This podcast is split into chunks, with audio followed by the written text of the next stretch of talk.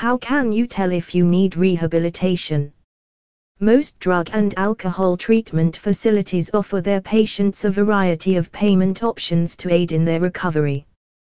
Considerations include your course of treatment, the duration of your stay, and the location of your rehabilitation facility.